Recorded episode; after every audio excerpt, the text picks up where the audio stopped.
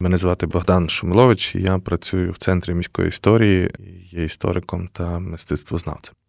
І серія наших розмов буде стосуватися того, як ми бачимо те, що ми бачимо.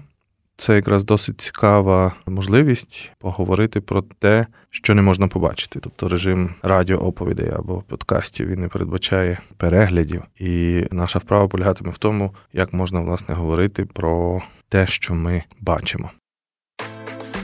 Успішні люди це вічні студенти. Вмикай цікаву пару, будь успішним. Отже, як ми вже зрозуміли, людина вона має різні можливості пізнання світу, і ці можливості вони складаються з того, що якась інформація заходить в наше тіло через різні канали. І якось ця інформація узагальнюється, а ще гірше усвідомлюється. Та вона обробляється в сучасній, наприклад, е, психологічній науці. Існує такий цілий напрямок дослідницької психології, наприклад, еволюційна психологія є таким одним з напрямків. І в еволюційній психології прийнято вважати, що немає одного діяча. В голові людини, тобто немає ніякої зони, де сидить е, хтось там Торія, Іван або Петро. Та тобто, це, що ми називаємо я, self англійською, те, що ми любимо визначати як діяч, людина, яка знає, що робить, це є умовний набір різних модулів, які змагаються всередині психологічної структури такої людини. Змагаються, ну це така метафора, але вони якби між собою конкурують. Та? І вчені нараховують різну кількість таких модулів. Можна 7 нарахувати, можна 8, можна 15. Немає якоїсь зведеної теорії, скільки таких модулів є, але так, щоб дати вам приклад, е, модуль це еволюційно вибудована система, яка має допомогти вам передати гени в наступне покоління. Припустимо, для того, щоб вижити, необхідно було проявити агресію, показати групі людей. Зазвичай ми всі живемо в групах людей, що ваше щось, їжу, самку чи дитину не можна зачіпати, не можна брати. І для цього людина мусила показати, що вона може бути злою, агресивною, навіть войовничою. І звичайно, еволюційно це було потрібно. Ясно, тепер в нашому світі, коли ви їдете на машині, а хтось там підрізав вас на іншій машині, і вас просто кинуло в оцей модуль конкуренції, кинув просто в велику злість, і ви стаєте дуже агресивні. Ці почуття вже не є такі продуктивні, як в світі який там існував ще 100 тисяч років тому, та ми можемо стримувати такі емоції, але вони досить сильні. Та є модулі, які відповідають за нашу соціалізацію, за те, що ми хочемо подобатися іншим, за те, щоб приваблювати ну, особин протилежної статі, щоб виживати в групах і так далі. Та тобто е, це все складні досить такі модулі. Вони теж не мають ніякої такої зони, де цей модуль ховається, але взагалом вони власне і є тим, що ми дуже часто окреслюємо як я або моя свідомість. І е, в такій ситуації трошки це виглядає макабрично, що немає ніякого мене, а існує набір, сукупність різних я, які в різних ситуаціях, навіть впродовж одної години, дуже можуть бути відмінні. Ці погляди вони не є тільки умоглядні, вони базуються на багатьох дослідженнях. В 80-х роках проводились такі досить важливі революційні фактично дослідження. Їх англійською називають split brain experiments, тобто е, досліджували людей, в яких були розділені права і ліва півкуля. Як ви можливо знаєте, ліва півкуля в нас відповідає більше за мову і за логічне мислення. Умовно, ми вважаємо, що свідомість сидить власне в лівій півкулі, а права півкуля в нас більше відповідає за емоції, за сприйняття світу, яке не зовсім є таким структурованим і логічним. І є такі хвороби певні, де необхідно було розділити. Вони зв'язані такою, якби джутиком, таким нервових волокон. Ці дві півкулі загалом то вони досить окремі. От і е, досліджували людей, в яких вони не були зв'язані. Ну насправді людина може нормально функціонувати, маючи розділені ці півкулі, але дуже цікаво працює тоді мислення, тому що ви можете, наприклад, робити різні експерименти, які скеровані на одну з півкуль, а інша півкуля, оскільки вона не отримує інформації від своєї сусідки, та вона робить узагальнення на основі певних е, дій, які ви чините. І ці експерименти свідчать, що багато того, що ми робимо нібито думаючи, що ми це робимо усвідомлено, є механізмом, певним механізмом, який в нас закладений природою. Наприклад, так діє, коли ви йдете в магазин, і на певних поличках спеціально для вас викладені товари з, з певною візуальною складовою, або там на рівні ваших очей поставлені спеціальні коробочки, і ви їх ще бачили десь в рекламі. Ви обираючи там якийсь блендамет або якісь колги, ви робите неосвідомлену дію, яка і рішення це ухвалюєте не ваше я, а ухвалює якась там частина вашої свідомості, цей модуль. Та і коли вас запитати, а чому ви обрали ту чи іншу пасту, наприклад, та, то ви завжди знайдете собі пояснення. Ну вона краща, вона діє мені ліпше на ясна і так далі. Тобто, насправді, людська свідомість вона діє як механізм фіксації різних історій і оповідання, пояснення тими історіями світу навколишнього нам самим, та для чого ми є, що ми робимо, і так далі. Але це ні в якому разі не є якісь керуючий, та то це не, не ведучий локомотиву. Ну це вже від 80-х років досить активно займаються дослідженням таких феноменів вчені, але паралельно до психологів теж, е, наприклад, культурологи чи люди, які займаються вивченням феноменів, які продукують люди, вони вивчають, а як оце те, що ми визначаємо як наша свідомість, воно працює в світі культури. Та і, наприклад, існують такі феномени, які ми називаємо узагальнено метафори. Я тут хочу трошки поговорити власне про те, як діють візуальні е, метафори або взагалом метафори. Метафори, ну хто не знайомий шкільної програми, у нас є багато описів того, що таке метафори. Метонімії, алегорії це різні е, інструменти, які дозволяють нам сказати щось іншими словами. Тобто, наприклад, метафора це можливість описати світ, використовуючи якісь е, інші слова або порівняння. Взагалом, так якщо узагальнено, грубо, то це різні форми порівнянь. І припустимо, коли ви потрапляєте в гори, ви бачите горби, і хтось може сказати: ну це як. Е, жіночі груди, це метафора. А інший може сказати, ну це як конверти, кутики конвертів, якщо їх поставити, от воно виглядає так. І тоді поет якийсь може вже написати рядок конверти гір, і я ішов, і бачив, і т.д. Та, тобто можна використати цю метафору для конструювання певного образу. І так, е, от працює мовна система, вона дозволяє нам конструювати так звані лінгвістичні образи. Вони можуть бути візуальні, буквально візуальні, тобто намальовані, або як назвав Вільям Мітчелл, він називав це графічні образи. Але крім цього, образи можуть бути ментальні, вони можуть бути літературні, та описані поетами, письменниками. Згадайте Гоголя, його такі розширені описи краси малоросійського ландшафту, того що ми тепер вважаємо нашим українським. Тоді йому треба було розповісти своїй аудиторії, десь там в центрі Російської імперії, якою красива природа, звідки він походить, і він використовував різні такі літературні образи, які він виконструював. Так, тобто є от цілий ряд образів, так я вже казав, графічні, ментальні, оптичні, е, наприклад, е, міраж. Та тобто це теж певна форма образу. От і вчені їх теж по різному досліджують, і є така, якби система, яка дозволяє нам е, поза тим, що вона дозволяє створити красиву уявну картинку, те, що я вже описав, та тобто там сказати про конверти гір або про золоті ключі. Це все метафори, і є така досить відома робота двох авторів Джорджа Лакофа і Марка Джонсона. Книга їхня називалась Метафори, якими ми живемо. І е, ці два автори вони описали.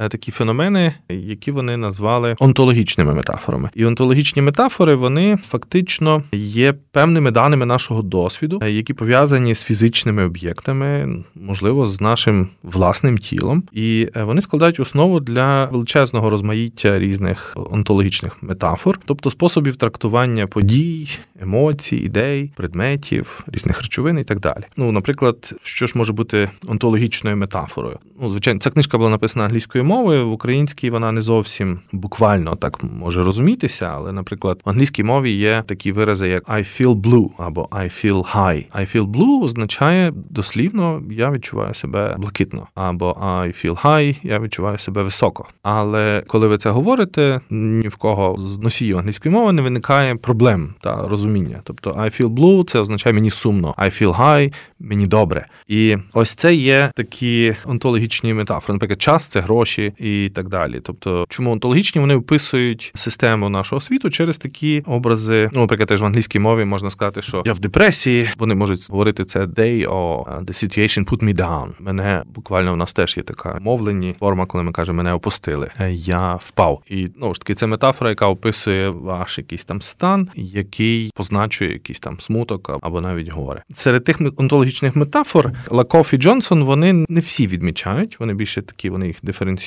по різних типах і описують оці швидкі пов'язані з напрямками метафори і там з різними іншими об'єктами. Але є така дослідниця Ева Федер Кітей чи Китай, не знаю точно, як її звати. Вона написала статтю в кінці 80-х років, реагуючи на цю книжку, теж Лакофа і Джонсона про метафори, якими ми живемо, або ці образи, через які ми пояснюємо собі світ. І вона каже, що дуже багато таких метафор, онтологічних метафор, сконструйовані саме чоловіками, і вони використовуються чоловіками для того, щоб пояснювати світ навколо.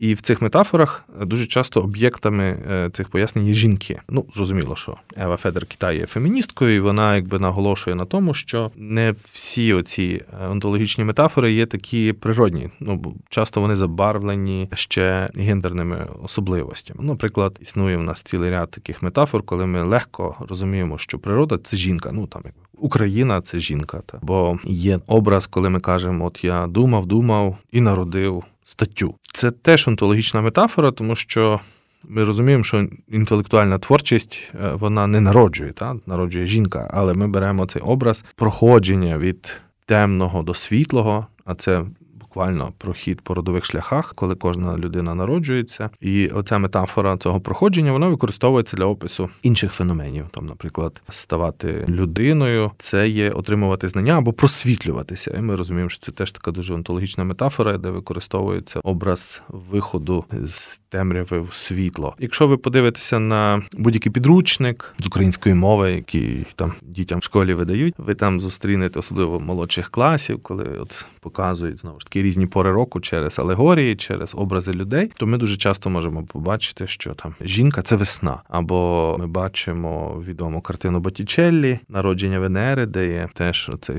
давній образ того, як природа уособлюється через образ оголеної жінки. І ми розуміємо, що дуже важливі там є аспекти, які зливаються з тим образом. Та? Тобто аспекти це здатність до народження, це має і жінка, і має природа. І відповідно, чому вона теж оголена, тому що природа вона не вдягається. Відповідно, природа вона натуральна, і тому в мистецтві, в образотворчому мистецтві часто використовується образ такої алегорії, оголеної жінки, як образ весни, яка має силу от щось народжувати. Зацитую Еву Федер Кіттей в метафорах чоловік опосередковує свою взаємодію зі світом, представляючи його жінкою, і метафорично транспонує своє ставлення до жінки на своє ставлення до світу. Багато метафор є транскультурними і трансісторичними. Чоловік говорить про підкорення гори так само, як про завоювання жінки, або часто говорить про гвалтування землі, про свій плуг, що проникає в жіночу землю, щоб він міг посіяти там своє насіння. Він символічно імітує народження жінкою в різних обрядах ініціації, коли людина ніби народжує людину, перетворюючи самі метафори уже в ритуальні дії. Тобто ми розуміємо, що ці образи поступово мають силу ставати ритуалами і на Різдво або на Йордан, коли чоловік ходить по хаті і кропить водою майно і всю свою челядь, як би сказали гуцули, та то він е, теж виконує ніби ритуальну дію, але це ритуальна дія є знову ж таки певною онтологічною метафорою. Можливо, її можна по-різному читати, але це бризгання води на об'єкти, воно має своє якесь пояснення. І воно дуже часто є метафоричне, пов'язане теж з біологією і з фізіологією людською. Дуже часто оці жіночі метафори, ну раз ми вже заговорили про онтологічні жіночі метафори, вони мають велику силу, вони можуть ставати великими культурними феноменами. Як приклад, можу навести поему Катерина Тараса Шевченка. 1838 року, е, на основі якої була теж намальована ним картина Катерина 1842 року, кілька років після поеми. І якщо ви підете в Вікіпедію українську, я не знаю, хто там був автором, але загалом Мені видається, що там автор, який писав українську Вікіпедію повторював слова якогось російського дослідження, і там є от така оповідка, що одним з сюжетів російської романтичної поеми 20-х років 19 століття була інтимна пригода російського офіцера в екзотичній обстановці підкорюваних земель. І любов росіянина і туземки це мотив, який давав можливість показати незбагненну спонтанність і красу почуття непідвладного людським опередженням і суспільним узаконенням, здатного протистояти їм. Романтична незвичайність самої колізії, екзотичний антураж. Героїня, дитя природи і щирість її почуття, відкритість серця в очах поета були жаданою альтернативою формалізованим стосункам і фальші світського кола, цивілізованого суспільства взагалом. Водночас саме природність такої туземної героїні прирікала її на трагедію. От такий наратив він описує виразно ситуацію, що в 19 столітті ми маємо культурний образ військового. Чоловіка, та який потрапляє в екзотичні землі, екзотичні, тобто невідомі, і дуже часто оцей образ підкорення цих земель він передається через образ кохання. Та чоловік, який з'являється в нових землях, в чужих землях, він якби підкорює місцеву жінку. І це була поширена, можна це назвати тропом, таким літературним. Та це була поширена така рамка мандруючого чоловіка, який має справжнє кохання з туземкою. Це такі знову ж таки сексуальні фантазії чоловіків 19 століття, які діють як оця онтологічна метафора. А Тарас Григорович Шевченко він її перекручує. Та тобто він бере той же ж сюжет, але він каже: слухайте, але кохання з москалем, наголошує москаль, тут це військовий, ні до чого доброго не приводить, тому що він тебе покине. Він тут приїхав тільки підкорювати. Та Тобто він не місцевий, він зовсім не збирається тут залишатися. І оцей образ він перетворив оцю екзотизовану туземку, якої так прагне чоловік з міста і хоче її завоювати, він її перетворив в образ покинутої е, жінки, від якої відмовляється її теж спільнота, люди навколо, і зробив такий трагічний образ. Таким чином, Шевченко, граючи з поширеними метафорами жіночими того часу, він якби перевертає це повідомлення для своїх земляків і каже, що ця гра військового росіянина, чи того москаля, чи там людини з міста з тою селянкою, вона зазвичай закінчується трагедією. В ній мало такого цього романтизованого позитиву, як це в літературі показувалось тут більше негативу для місцевих. Ну і цей образ досить добре засвоївся, тобто він сильний. Але ще раз наголошую, що він має таку тяглість, і він пов'язаний в 19 столітті з пізнанням чужих земель. Та тобто, 18 століття воно проявилось через активне розширення Європи за межі європейського континенту, і типу якби захоплення тих багатьох земель, що ми знаємо, як колоніалізм в ширшому розумінні, та в 19 столітті це масова і поширена практика, і майже всіх культурах, які практикували колоніальні дії. А ще раз наголошую, що в 19 столітті успішна країна це країна, яка має колонії. Та то власне цей троп е, стає дуже популярним. Троп е, ототожнення природи е, з жінкою. Денід Дідро писав: природа схожа на жінку, якій подобається маскуватися, і чиї різні маскування, розкриваючи то одну частину своєї сутності, то іншу, дозволяють тим, хто вивчає її, завзято сподіватися, що одного разу вони можуть пізнати всю її суть. То як бачимо, Дені Дідро порівнює жінку з природою і себе ставить себе як чоловіка ставить в позицію активного спостерігача. Та? Тобто природа, вона як жінка, вона пасивна, на неї можна дивитися, її можна підкорювати, але вона ніби маскується. І розкриваючи оце маскування, тобто пізнаючи жінку, каже Дідро, ми можемо її зрозуміти зрозуміти її суть. Оця цитата вона знову ж таки показує, що нібито образ природа дорівнює жінка. Він може здаватися нам натуральним, але дуже часто треба пам'ятати, що цей образ конструюють зазвичай чоловіки. Тобто природа вона фемінізована, оскільки вважається такою, що володіє тими ж якостями, що й жінки, і відповідно ми маємо часто цей образ, метафору, коли вже, наприклад, Карпати співставляються з образом жінки. Та? Або коли символічне захоплення території, воно показано через символічне освоєння ландшафту або освоєння жінки. Та? І це цікаво, що от у людей культурно так склалось, бодай європейців, та що вони, наприклад, ландшафт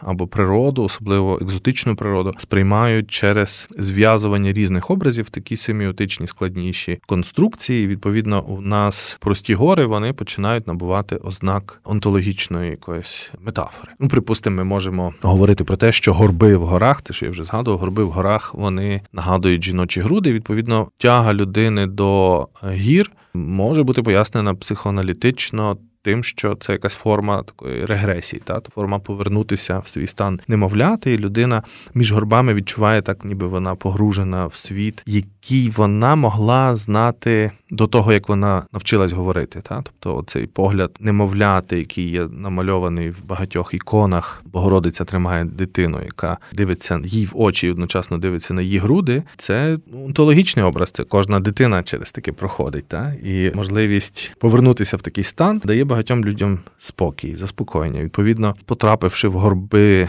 між горби, та людина ніби має оцю таку певну регресію, позитивну в якомусь сенсі. Тому, наприклад, є такі дослідники, як Коксгроу та цілий ряд інших дослідників, які кажуть, що взагалом ландшафт він рідко коли є об'єктивним. Та? Тобто, коли ми дивимося назовні, на зовнішній світ, ландшафт він зазвичай приймається нами або конструюється нами як знак як символ, як алегорія або як метафора. Та? Тобто, І відповідно дуже часто люди, які живуть в екзотичному ландшафті, вони теж отримують ознаки оцієї алегорії. Тобто, припустимо, якщо я визначаю, я мешканець Львова, визначаю для себе горби як екзотичне місце, де мені добре, не дуже пояснюючи собі оці несвідомі прагнення, які штовхають мене туди, то і мешканці тих горбів вони набувають теж таких елементів, які характерні для ну, умовно для жінки. Та? Тобто, якщо горби природа, це жіноча метафора ландшафту, то відповідно люди, які там живуть, вони теж мають якісь жіночі характеристики. До чого я веду в багатьох колоніальних текстах, в травелогах, коли описують туземців,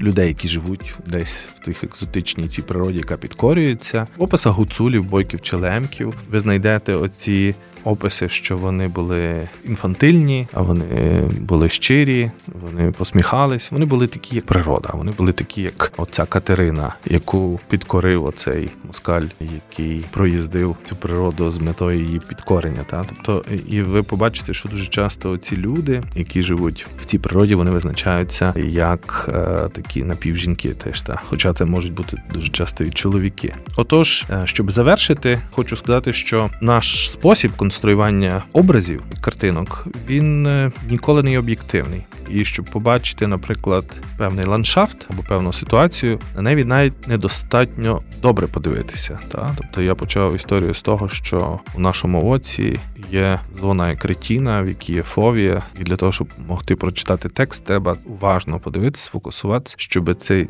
текст потрапив саме у цю фовію. Так, от, коли ви дивитесь на гори, навіть якщо вони потрапляють у вашу фовію, цього ще е, недостатньо, щоб їх побачити, тому що, припустимо, щоб побачити гори, в даному випадку я говорю, побачити як культурна практика, треба зрозуміти цінність чи набути дистанції до цього до цього ландшафту. І цим можна теж пояснити сам феномен того, що, наприклад, українці або ті групи українців, які жили в горбах, гуцули, лемки, бойки, вони не потребували малювання гір зображання гір, оспівування гір. Зазвичай це робили люди, які приходили ззовні, які мали оцей такий колонізуючий погляд. А місцеві е, для них це був дім, і дім не обов'язково осмислюється через такі метафори. Там діють е, дуже часто інші правила. І це свідчить, що якщо ви бачите картину, на якій зображені гори, картину 18-19 століття, хтось, хто намалював цю картину, мусив усвідомити для чого для чого вона потрібна? Що що ці гори означають? І українці, які активно будуть вже малювати гори в 20-х роках 20-го століття, я говорю про школу Новаківського чи там поїздки Труша на природу, малювання природи. Вони вже були досить сильно заражені модерністським бажанням побачити природу, але ж знову ж таки через призму, через очі такого міського колонізатора. Тому ландшафт і пейзаж ніколи не є нейтральним. Він завжди культурно окреслений. Думаю, на цьому ми можемо нашу другу історію завершити. Цікава пара. Цикл лекцій Львівського радіо.